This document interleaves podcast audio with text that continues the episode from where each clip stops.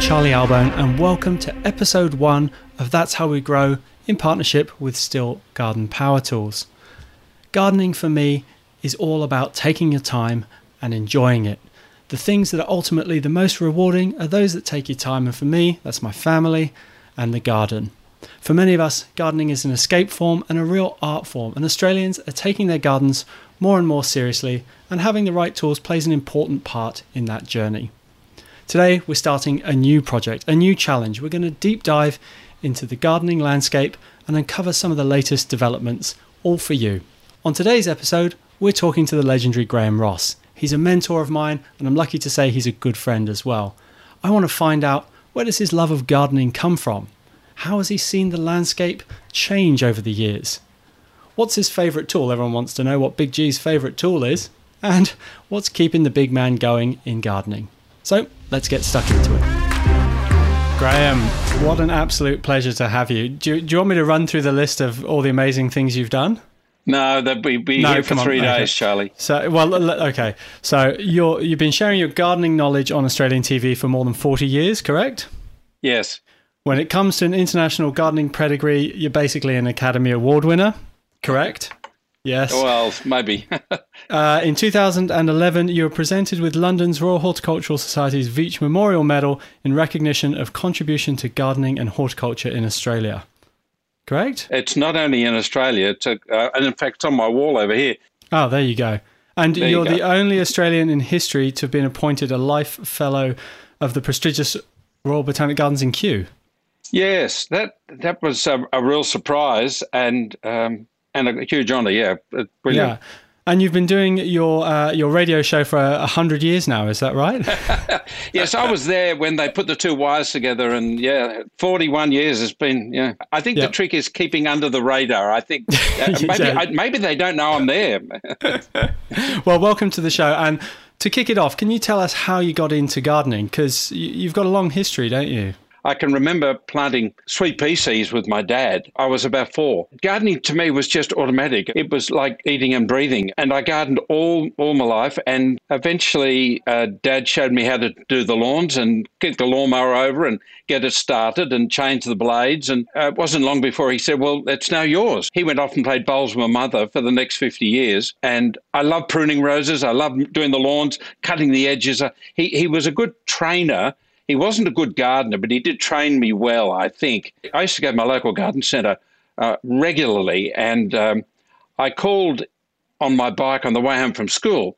And all garden centres in those days had chain wire fences. So I, I put my bike up against the chain wire fence, walked in, and I said, Oh, Mr. Stevens. I said, Is there any? He said, Yeah, 11, uh, 7 o'clock Saturday morning. Uh, he knew exactly what I wanted. Yeah. And I was 11. And I was there for 10 years. I, I left there when I was 21 uh, right. to get married. what is it you love about it? What is it? I, I, love the plants. I love the flowers. I love the trees. Um, and in those days, before the big hardware stores, we sold mm-hmm. spades and hoses and wheelbarrows, uh, seedlings, lots and lots of vegetable seedlings, uh, and packet seeds.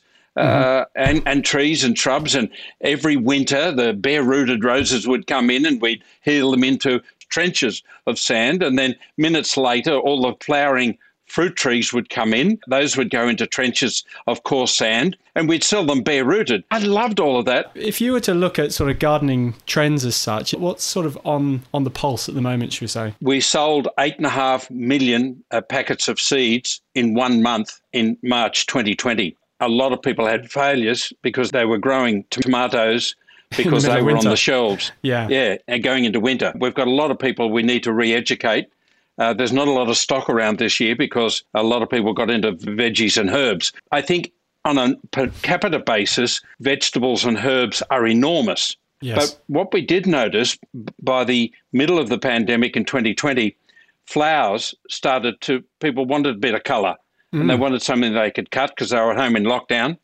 Then they, they thought, oh, I can buy a rose. Mum used to grow roses. Oh, I can buy a rose.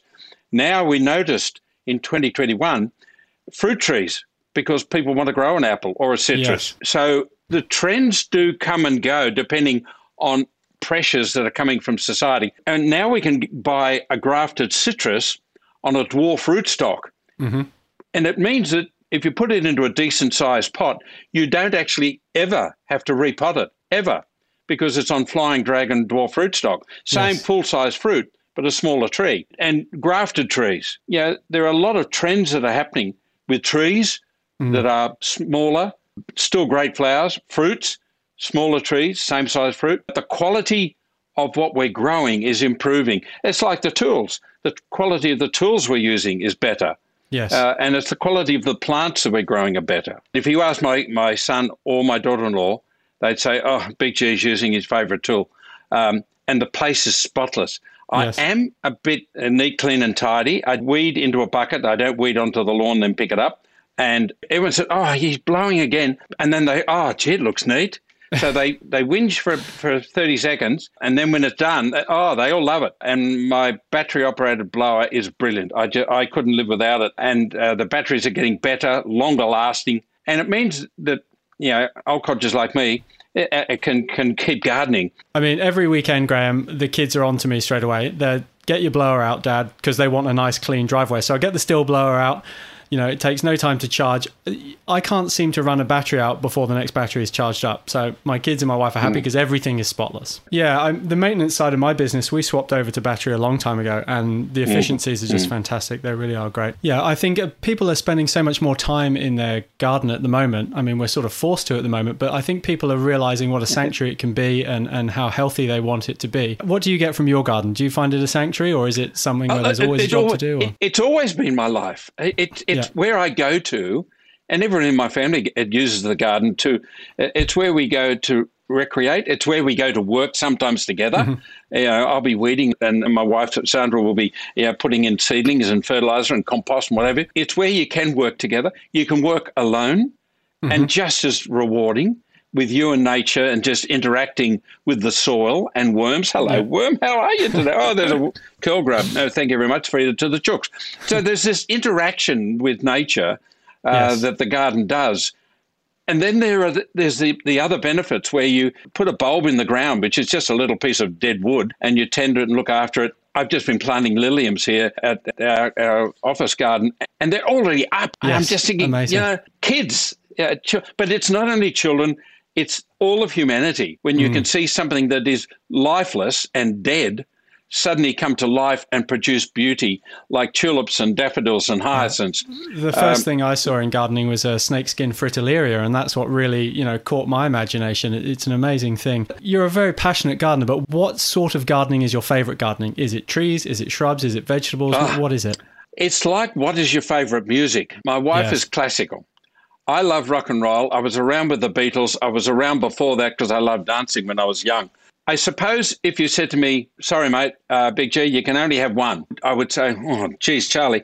Uh, okay. Uh, and it would be trees. Uh, the tree house in our backyard where my mother used to live is underneath a 110 year old American pin oak, Quercus palustris. It has an 80 metre canopy. It, wow. It's just the most spectacular thing. And my grandson we're sort of training and educating him to to look at the tree, hug mm. the trunk, and identify all the different stages that it goes through from year to oh. year to year. It also provides me with all of the mulch that I need. I used to just use it straight away until Prince Charles told me that it was a waste of time putting leaves in the compost. So I now shred them, and I'm talking about about 400 orange garbage bags of of hmm. leaves, mm. but with kitchen scraps and, and prunings and cut grass, and you throw in a, a bit of uh, accelerator and some blood and bone, you end up with free soil. I've got three enormous compost bins, and I do love making compost. I love yeah. making compost. There's something about uh, making compost, isn't there? I make yeah. a lot of leaf mold as well. I just, I think, yeah. you know, raising raising seeds in leaf mold, I found just got such a great success rate. When it comes to um, planning your gardening, gardening is not a reactive thing, is it? You shouldn't be just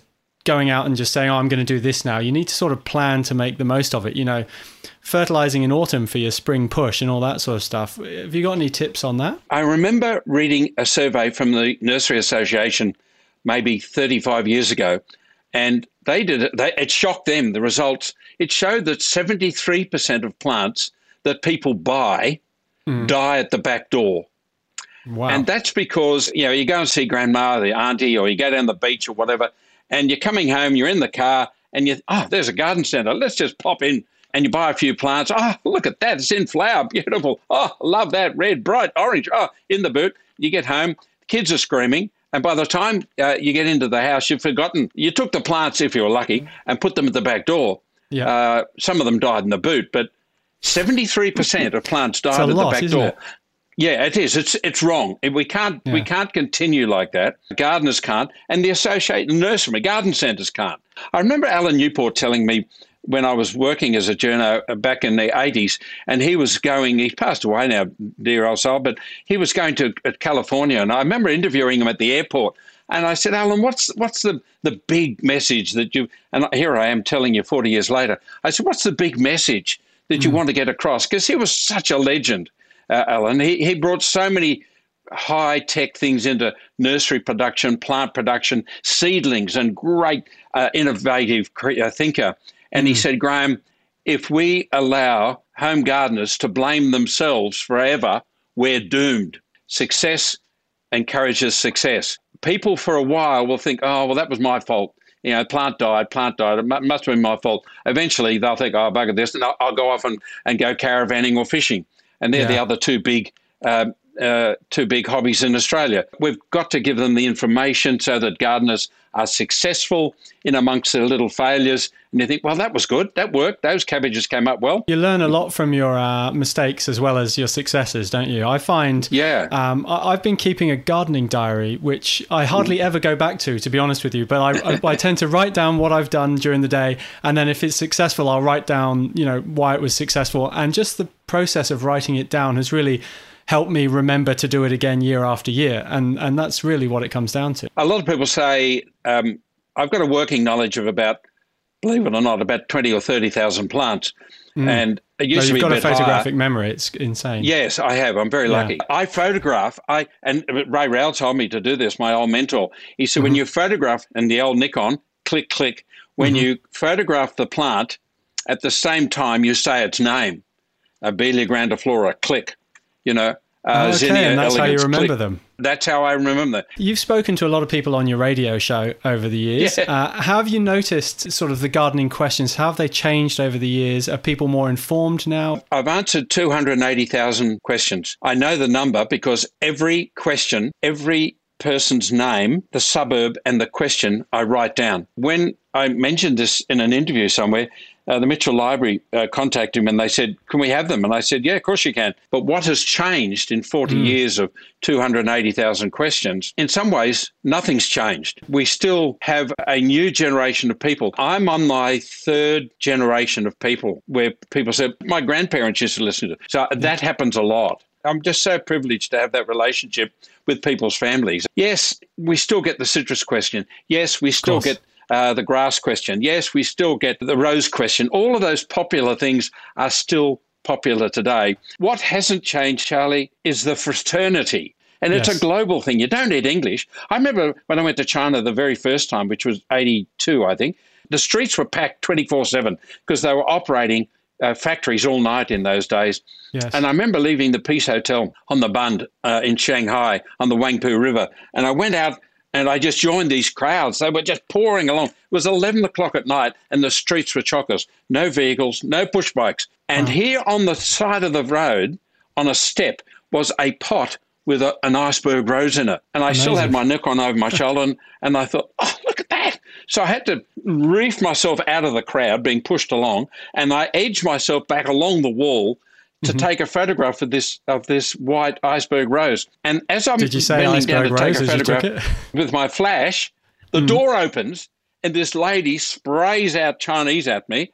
Uh, I do know two of the words because I remembered them and I've used them once or twice in the last 40 years in China myself, uh, yes. and I won't be repeating them here. And you know the ones I'm referring I, to. I know them. I know uh, them well. Yeah. Yeah, but within half an hour, I was inside in the courtyard having tea with her at half past 11 at night.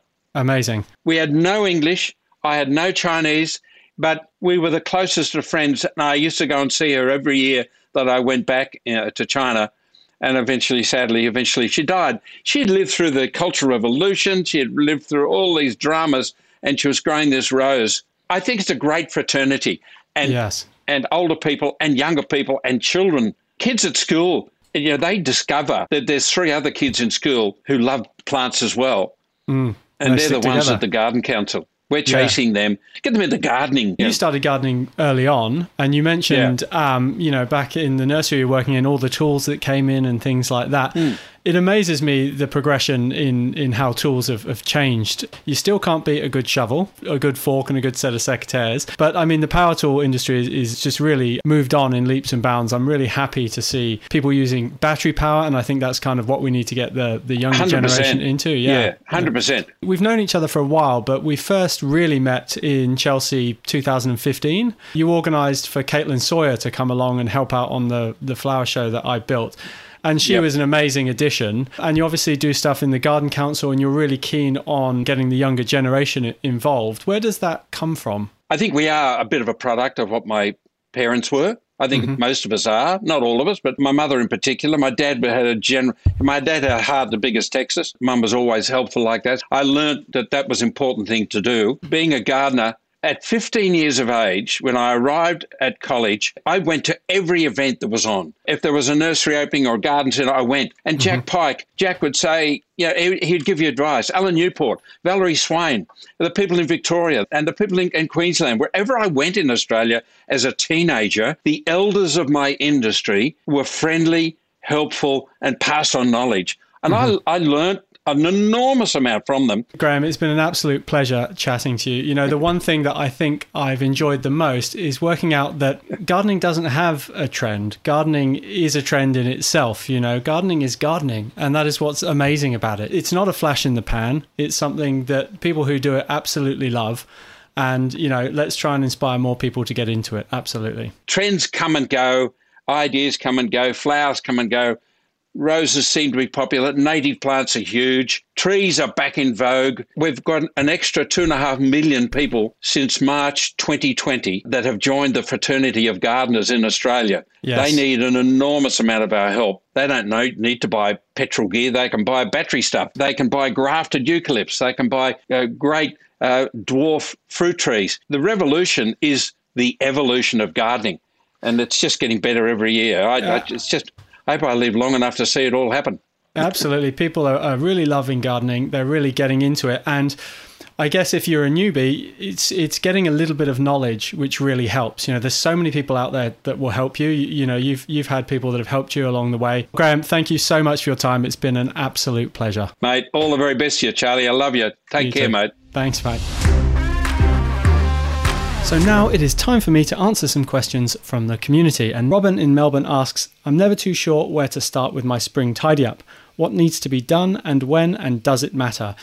Now, when you're tackling a big job like a spring tidy up, you want to run at it like a bull in a china shop. You just want to try and do everything. But if you're systematic about it, you can really make your time in the garden more effective, which means you get more time at the end of the day to enjoy the fruits of your labor. So I always start at the top and work down. And by that, I mean deal with your trees first because you're going to be causing debris coming from them, then start on your larger hedges and then move to your smaller hedges. That way, any of the clippings move towards the ground and finish off on the ground level. So finish with the lawn and then clean all your paths, blow all your paths off. But if you want even more tips about a spring tidy up, you could read my blog on the Stihl website, which is stihl.com.au forward slash blog.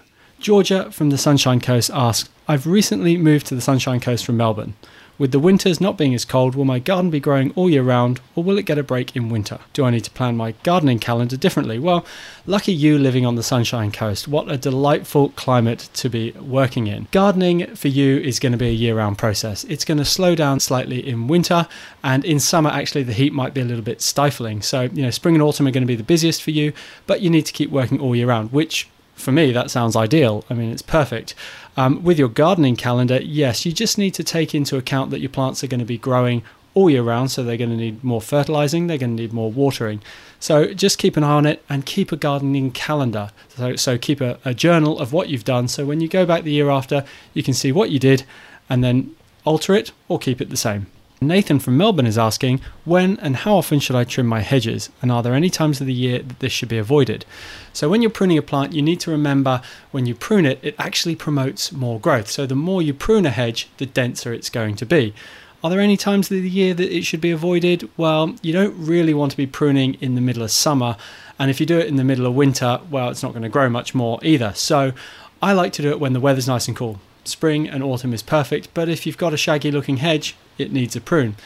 If you're doing it in the middle of summer, you might want to put a sheet over the hedge just to protect the new growth until it hardens off, just for a couple of hours or so. Matt from Sydney is asking, I've been thinking of relaying my lawn. When is the best time to lay new grass? Well, you can lay grass all throughout the year. If you do it in winter, just don't step on it because it's going to take ages to establish. And if you do it in the heat of summer, you're going to have to pump a lot of water into it to keep it alive. Remembering you're just laying a small sod of earth and that's going to dry out quickly. So, again, the best time is in spring and in autumn. Next week on the podcast, we have Joe Rogers from Lawn Solutions Australia, and he's going to be a special guest to talk all things lawn, so we can cover that off then. Do you have any gardening questions you'd like me to answer? Well, send me an email at charlie at stihl.com.au. I'm looking forward to getting your questions. So that wraps up our first episode of the podcast. And what did we learn? Well, we learned that gardening is more popular than ever. You know, people are interested in vegetables and flowers because it's an amazing thing to do, and just bringing a bit of colour to your life just makes it so much better. We found out that gardening might not be a trend, it has things that come and go, but overall, just being part of gardening is a great thing eh, because it connects generations and communities together. And we found that times are changing as well. There is a movement towards battery power because it's better for the environment, it's quieter, it's more powerful, but make sure you go with a trusted, good quality brand like Stihl. In our next episode, I'll be joined by Joe Rogers from Lawn Solutions Australia. Maintaining an immaculate lawn can be a year round challenge, but when mastered correctly, your neighbours are going to be sure to take notice. Joe and I are going to lift the lid on lawn care on how to best keep everything green. Need the tools to take on any gardening challenge? Or perhaps you want to learn more about battery power by Stihl? Go to stihl.com.au or head to your local Stihl dealer today. Follow Stihl on Instagram at stihl underscore AU. That's S T I H L underscore AU. And follow me on Instagram as well, Charlie underscore Albone. And don't forget to check out Stihl's blog with plenty of great gardening advice, tips, and tricks. Stihl.com.au forward slash blog. We have plenty more in store for you. If you haven't already, make sure you like and subscribe to the podcast to keep up to date. Thanks for listening. Until next Thursday.